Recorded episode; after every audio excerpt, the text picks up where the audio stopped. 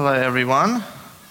Um, my name is Nathan. For those of you who don't know me, I'm a ministry intern here at SALT, um, and it's a privilege to come um, and be preaching God's word uh, this evening. Um, well done for getting here on a long weekend, um, and even more well done if you're a Parra or a Panthers supporter. Um, I promise that we'll be done before the grand finals finished. Uh, we're going to be looking at John, uh, Matthew 11 today uh, together. Um, we've got quite a few verses to get through, uh, so we won't have time to look in depth at every single verse, but hopefully, as we look at the whole chapter, um, excluding the last little bit, we'll save that for next week. Hopefully, we'll be encouraged today. Um, but as Christians, we believe that we need God's help to understand His word. So, uh, how about you pray with me now and we ask God for help? Lord God, we thank you that we can come and we can so openly read your word and hear you speak to us. Um, Lord, we acknowledge that's a privilege that not everyone gets. Um, Lord, would you help us now as we come to your word uh, to hear you speak to us, to help us to see Jesus more clearly, and would that shape uh, the way we think about you and the way we think about our lives? Um, would we be changed today uh, by your word, Lord? We pray all this for your glory and in Jesus' name. Amen. Well, I don't know what your families like, were like growing up, um, but when my family had to order pizza, it was a chaotic time. See, all of my family members had their own taste preferences. My dad hates onion. I still don't understand it, but he doesn't have anything with onion on it, but he loves anchovies. So his half of the pizza had to have anchovies, no onion. Everyone else hated anchovies and loved onion, so we would have our own pizza half. I loved ham and pineapple, but my brothers didn't like pineapple on their pizza, so I had my half of my pizza. My mum didn't like meaty pizzas, so she had a vegetarian pizza. We ended up making this complicated order where we all had our different preferences, half and half. The pizza place must have hated my family because we're very picky as people. We like things just the way they are. Um, Katie and I are finding this out in a new and a fresh way at the moment. We're about to move house, um, and we've been living all of our married life in fully furnished units. So we're buying some furniture together for the first time. Um, and we're realizing how picky we are, how we like things just the way we like them. We have different tastes in furniture. Katie likes some things that I don't understand, and I like things that she doesn't understand. But this is the way we are, isn't it? We like things just so. We like to be picky, we like to choose things to suit our needs. But as Christians, I think we need to be a little bit careful of this tendency. I think it's okay to have preferences about furniture and things like that. But when it comes to Jesus, we don't want to make a pizza version of Jesus. We don't want to pick and choose the things that we like about Jesus for ourselves and end up with something that's not really Jesus at all. You know, maybe we'll go, I want grace, I want forgiveness, I want all the blessing and abundance, but I don't want any judgment, I don't want any sacrifice, I don't want to give anything up. Or maybe you think all about judgment and sacrifice and service and you forget about grace and forgiveness. Maybe sometimes we think of Jesus as our friend more than we think of him as our king. Or maybe we think of him as our king and we never think about Jesus as our friend. We don't want to create a pizza Jesus, but we all have biases, things in our past, maybe the way we were brought up, that can lead us to have skewed visions of how we read Scripture, how we think about Jesus. So, how can we fix this? Well, I think the best way we can fix this is by looking at God's Word. And today we're looking at Matthew 11 together. And this is a wonderful chapter where Jesus reveals a lot about himself. In God's Word, we can come, we have the privilege to hear Jesus himself speak about who he is, what sort of Messiah he is. So that's what we're going to do today. We're going to look at Matthew 11 together. But before we jump in, I just want us to step back and think about Matthew as a whole book.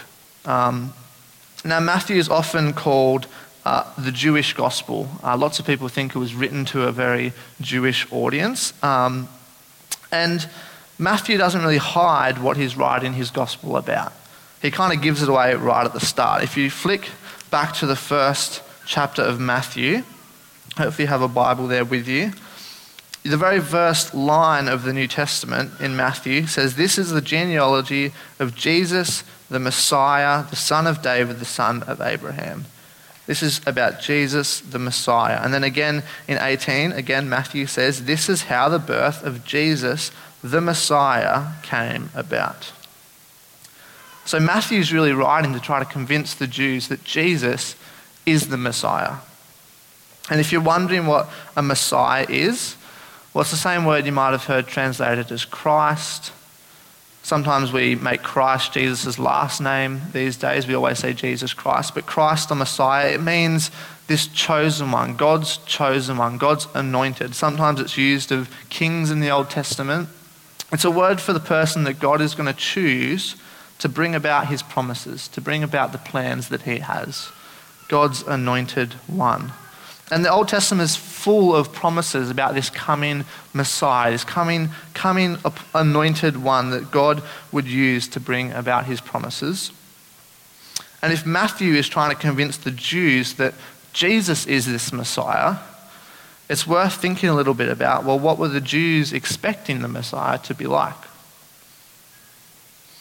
It would seem that there was a bit of a mixed bag at the time. Uh, most Jews thought that the Messiah would be like a king, like a king from the line of David who would, who would come and conquer the Romans who were oppressing them at the time. This Messiah would save Israel, would restore Israel to the glory days of King David. He would be this conquering figure. Some Jews uh, also thought he would be a bit like a, a, prophet, a bit like Moses or Abraham, a messenger from God who would bring God's word to the people. And even some other Jews thought maybe he'd be a bit more like a priest, maybe someone from the, the tribe of Levi uh, who, could, who could clean the people like the priests would and, and be messengers to God. And these are all fair enough uh, ideas that the Jews had because there's lots of Old Testament passages about this Messiah. Many things that say he will come to rule, he will come to bring God's message, to cleanse the people, to bring the people back to God. So the Jews are kind of expecting this figure, this, this ruler, this, this priest, this, this, this prophet like figure. And sadly, many Orthodox Jews are still waiting for that Messiah for this ruling king that will come and conquer. And this is what the Jews were expecting at the time of Matthew. This is the sort of audience that Matthew's trying to write to convince them Jesus is the Messiah.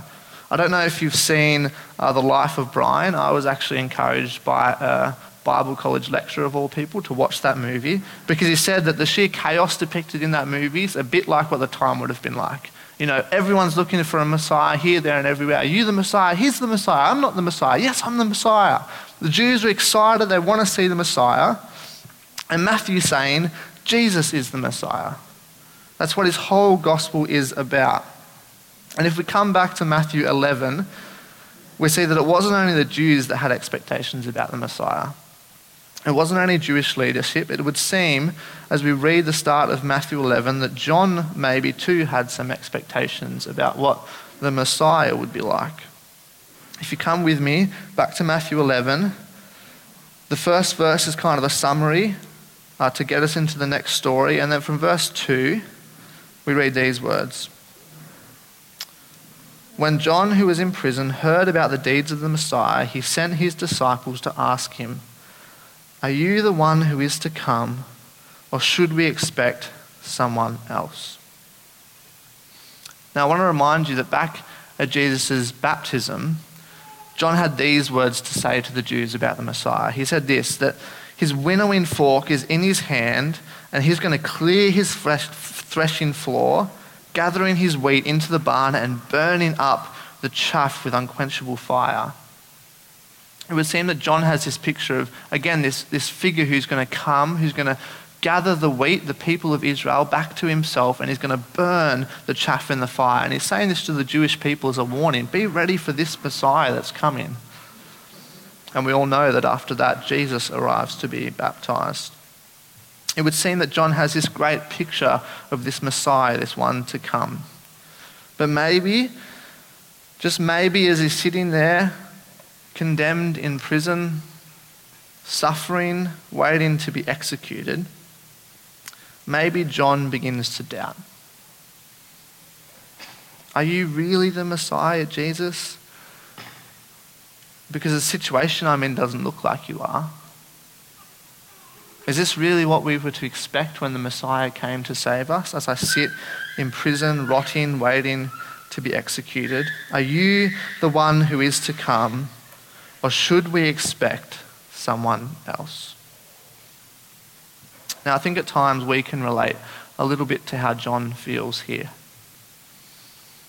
You know, if things are hard, maybe they're not going to plan, often doubts can creep into our minds, can't they? Is following Jesus really what it cracked up to be? Is he really the one who was to come? Is he the one? And in these times of doubt, we don't want to be relying on a pizza Jesus, a version of Jesus that we've just come up with to get us through. We need God's Messiah, not ours. Because what happens if the version that we've created no longer lines up with what's in front of us, the reality that we face? If we think Jesus is going to be this all powerful, saving Messiah who will conquer, and we're sitting in a prison facing ex- execution, our doubt can grow into disbelief. But in Matthew 11, we see Jesus respond to this doubt. To this doubt, Jesus today says, I am the one that's worth following. I am this Messiah that was always promised. And in this chapter, we see some wonderful things that Jesus reveals, and we see some challenging things about himself that Jesus reveals. So let's jump in and hear what Jesus has to say. We heard it earlier read uh, from verse 4. And let's see what kind of Messiah God cho- chose to bring into this world. What Jesus says about himself. Now, you'll see if you've got an outline there, I've put four dot points to try to orient us, orientate us a little bit as to where we're going. Uh, by no means that is a, a be all and end all list of things that are in this passage. There's a lot that we could pull out and we could spend hours, but I won't keep you. The grand finals are not too far away. But hopefully that will just help you see where we're going today. Um, and if we jump in at verse 4, I'm going to read again first from verse 4, Jesus' reply to John. From verse 4, Jesus says, Go back and report to John what you hear and see. The blind receive sight, the lame walk, those who have leprosy are cleansed, the deaf hear, the dead are raised, and the good news is proclaimed to the poor. Blessed is anyone who does not stumble on account of me. So I think the first thing we see here about Jesus is that Jesus is a healer. Jesus is bringing healing in these verses. And this little section is kind of a bit of a summary of what, what has come before in the chapters before. See, since the Sermon on the Mount, the following chapters in Matthew are all about Jesus healing people. There's so many healings in the next few chapters. Stories of him healing people with leprosy, the blind, the lame. And here he kind of summarizes all of that. And the language that Jesus used here echoes lots of images of Isaiah. Isaiah is full of this language of a promised one who would come to heal the people. Images of the blind receiving sight, the lame walking, of the leprosy being cleansed, the deaf hearing, the, the, the dead being raised. These are all pictures in Isaiah continuously of this, this person, this time in history where God would bring healing. And Jesus is saying, John, it's right now. I'm the one who's bringing the healing. You've seen it, you've heard about it, it's true, it's me. God's Messiah, Jesus, is a healer. So Jesus shares this news with John's disciples. Yes, John, I'm the one that is to come. I'm the healer, John. I can bring healing. You're in prison, you're suffering, but know that I can heal every wound because I am the chosen Messiah, God's Messiah. So then John's disciples leave with this message. And from verse 7, Jesus then continues his teaching to the crowd. Now, from 7 to 15, there's a whole lot we can unpack. There could be a whole sermon on these verses and it still wouldn't be enough. But I want us to focus particularly on one thing. And it's going to center around verse 10. You'll see there that verse 10 is kind of sectioned out in your Bible. It is in mine. Um, and that's because it's a quote from Malachi uh, chapter 3. So we'll get to that. And leading up to verse 10, uh, we see that Jesus starts starts to speak about John to the crowd. Uh, from verse 7, as John's disciples were leaving, Jesus began to speak to the crowd about John. He says this What did you go out into the wilderness to see? A reed swayed by the wind? If not, what did you go out to see? A man dressed in fine clothes? No, those who wear fine clothes are in king's palaces. Then what did you go out to see? A prophet? Yes, I tell you, and more than a prophet, this is the one about whom it is written, I will send my messenger ahead of you who will prepare your way before you. Now, it seems that Jesus is teaching the crowd about John. But if we understand what the scripture passage that Jesus quotes here, we'll see something else. See, the scripture passage here quoted is from Malachi chapter 3. And Malachi, uh, if you flip back a few um, books, you can flip with me. It's the last uh, book in the Old Testament just before Matthew. Now, this is probably just a coincidence that our Bibles have been set up with, this way. Um, but Malachi is written after the exile, it's one of the later prophets.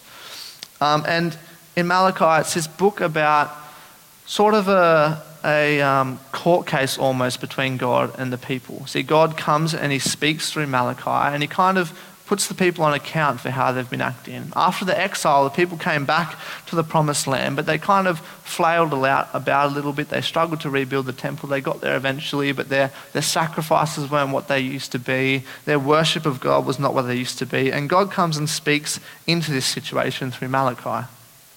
And he says an incredible thing in Malachi chapter 3. If you look there, if you flick back to Malachi, at the end of chapter 2, the question of the people is where is the God of justice? Where are you, God? And in Malachi 3, verse 1, we read this I will send my messenger who will prepare the way before me. Then suddenly the Lord you are seeking will come to his temple the messenger of the covenant whom you desire will come, says the Lord Almighty. So God is going to send a messenger before himself, and then he is going to come to the situation to bring his judgment to the people. And clearly, back in Matthew, Jesus is saying, that's John. Who did you go out to see? A prophet. Even more than a prophet, it's this prophet, the very messenger that was to come before the Lord. So, who is the Lord then? Well, Jesus is saying, the Lord, it's, it's me. You might notice back in Matthew that the language is a little bit different in the quote. It says, I will send my messenger ahead of you, as Jesus quotes it, whereas in Malachi, it's, I will send my messenger ahead of me. And it would seem that Jesus is now placing himself in that narrative that God spoke about in Malachi. Back then, as God said, I will send my messenger before me, now Jesus quotes God almost speaking to himself, saying, I'm going to send my messenger ahead of you, Jesus. Jesus is the Lord that was promised. And this is mind blowing, I'm sure, to the Israelites. They were expecting a Messiah of some sort, maybe a, a kingly figure, a, a person, but not the Lord. But Jesus is making clear that he is the one. He is the Lord. And if it's not clear enough, down in verse 14, again, Jesus alludes back to Malachi. If you see there at the end of verse 14, Jesus says, and if you are willing to accept it, he, talking about John, is the Elijah who was to come. And Malachi ends with these words See, I will send the prophet Elijah to you before the great and dreadful day of the Lord comes. See, Jesus is talking about John, but he's really talking about himself. Who is John? He is that great prophet, remember? And do you know who he really is? He's that messenger that was spoken about. That one that's going to be like Elijah, who's going to come before the Lord comes. And who is the Lord? It's me. God's Messiah is the Lord himself. That's who Jesus is. So, Jesus, Jesus as the Messiah, he is the healer and he's the Lord. God Himself come to be with His people. So they're the first two things I want us to notice uh, in this chapter. The next one is that Jesus is a little bit of a misfit.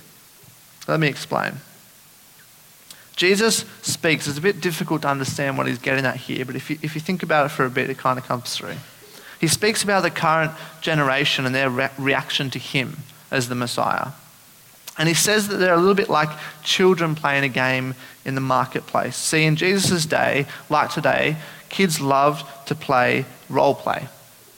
But instead of playing maybe kings and queens or, or mummies and daddies or, or adults and dogs, that's what my nieces and nephews play. It's a bit hierarchical, I don't know about it, but they have fun.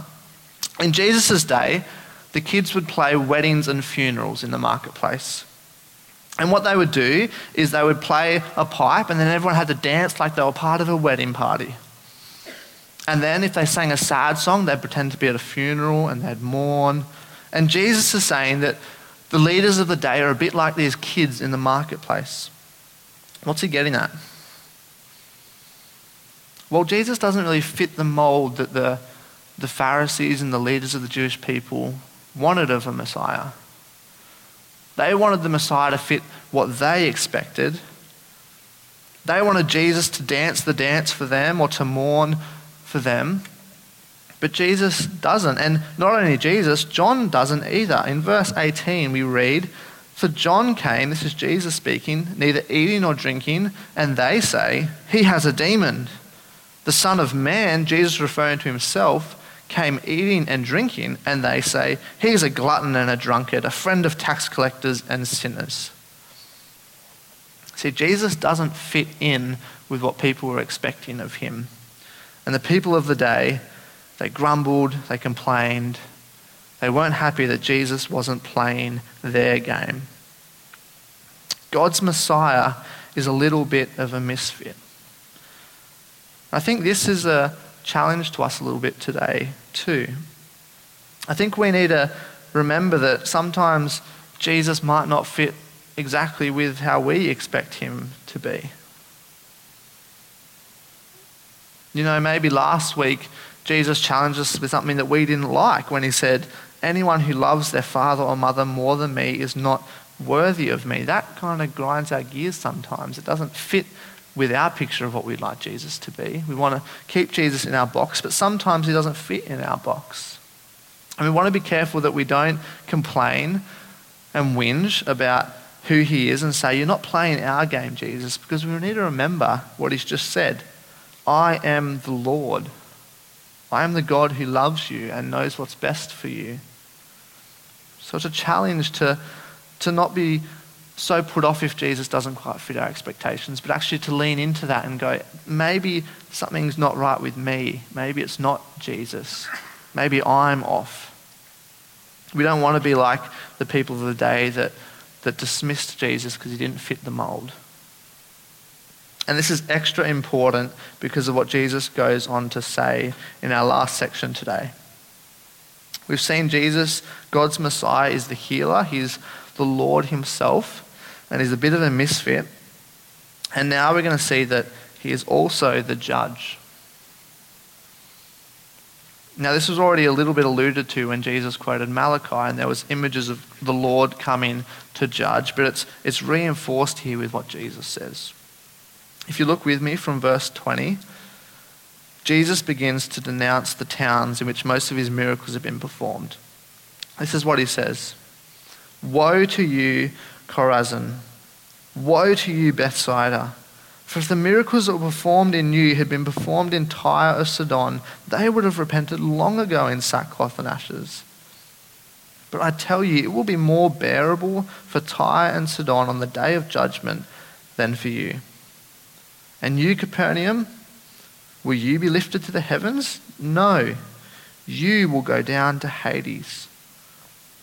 For if the miracles that were performed in you had been performed in Sodom, it would have remained to this day. But I tell you that it will be more bearable for Sodom on the day of judgment than for you. These are heavy, heavy words from Jesus to the towns. These towns that Jesus is talking about here, uh, these were the towns where Jesus did most of his ministry up until this point, where he performed all of these signs that were in the chapters beforehand.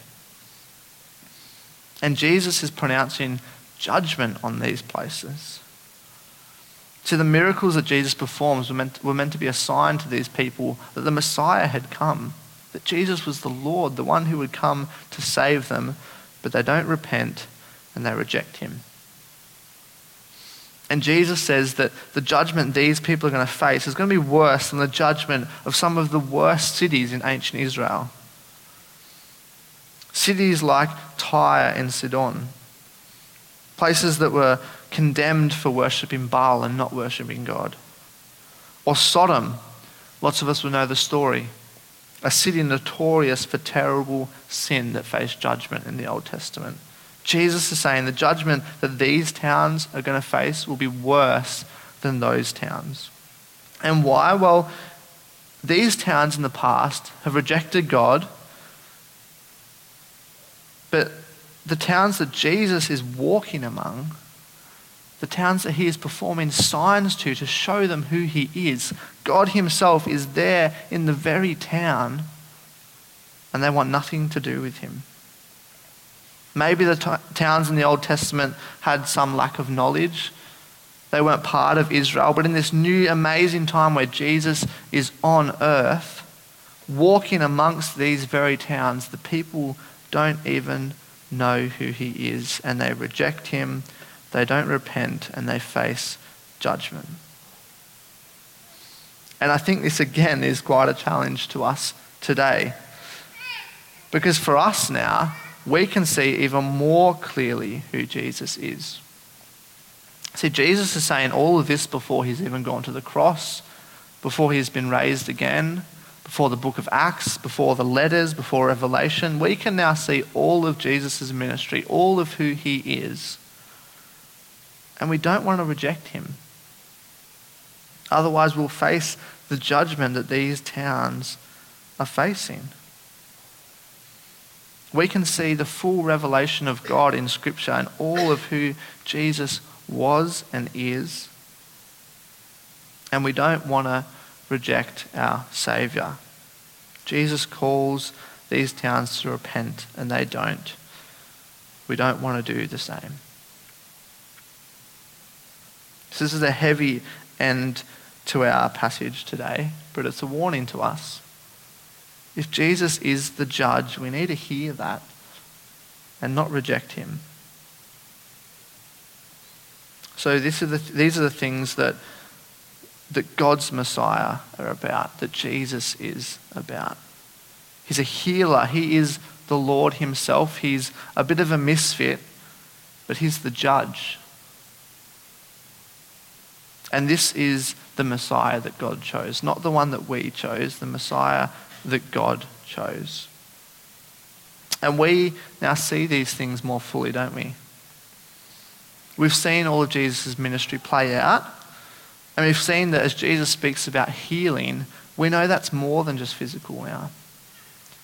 We know Jesus can bring healing from sin, our greatest need. And we look forward to a time when in eternity we won't have to face sickness or death anymore. Jesus truly is the healer, and we know that even greater now than these people.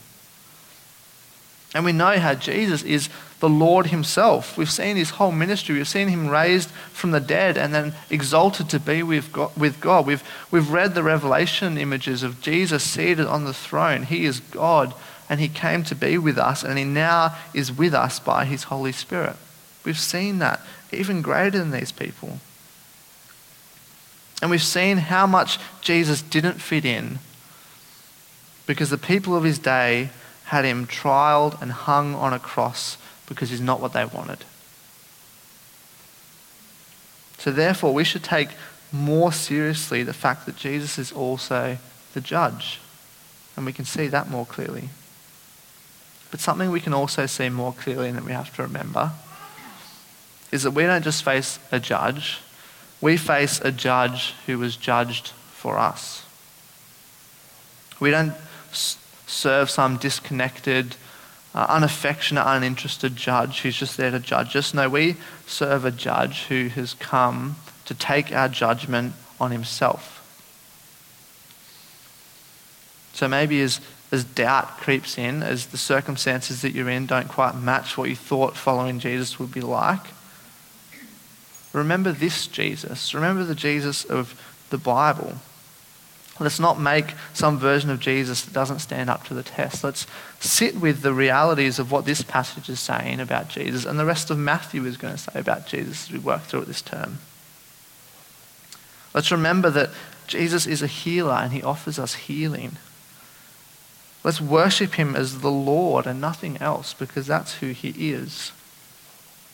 Let's remember that he doesn't actually fit our expectations all the time, and that's a good thing because our expectations are often skewed and misplaced. And let's remember that Jesus is the judge and sit with that. But also remember that he is a judge who is willing to be judged for all of us. So, my encouragement to you this week is to maybe just dwell on one aspect of who we've learnt Jesus to be today that maybe you don't think about that often. Maybe there's something in here that you often leave off of your pizza. You don't want to think about it because it's confronting. Or maybe you just don't think about how wonderful Jesus' healing that he offers is, or worship him enough as the Lord. I just want to encourage you to, to sit with who Jesus is in Scripture, to come back to Scripture, to hear who he is time and time again and get to know him. We don't want to worship some version of Jesus that we've created in our minds. Uh, we want to worship the true Jesus, the true Messiah that God chose and that we didn't choose. So I encourage you this week to reflect on this passage. Next week, we'll be looking at a wonderful passage that reveals more about who Jesus is. Um, but as I close, how about I pray for us? Heavenly Father, we thank you so much that you have revealed yourself to us uh, in your Son, Jesus. Lord, we confess that often at times um, we make you into things that please us and may not always be the truth. Um, and we are sorry for that, Lord. Help us to see you clearly for who you are. Help us to be willing to accept the things that are difficult, knowing that you are a loving God who cares for us and knows what's best. Uh, Father, would you help us this week as we, as we go out into the world? Um, help us to stay close to you. Uh, would our lives, as we look at them and they may not fit what we expect, um, would you be close to us in those times and reminding us of who you are and reminding us of what Jesus has done and who he is? Uh, so we praise you um, and thank you for your word. Um, and we pray all these things uh, for your glory and in Jesus' name. Amen.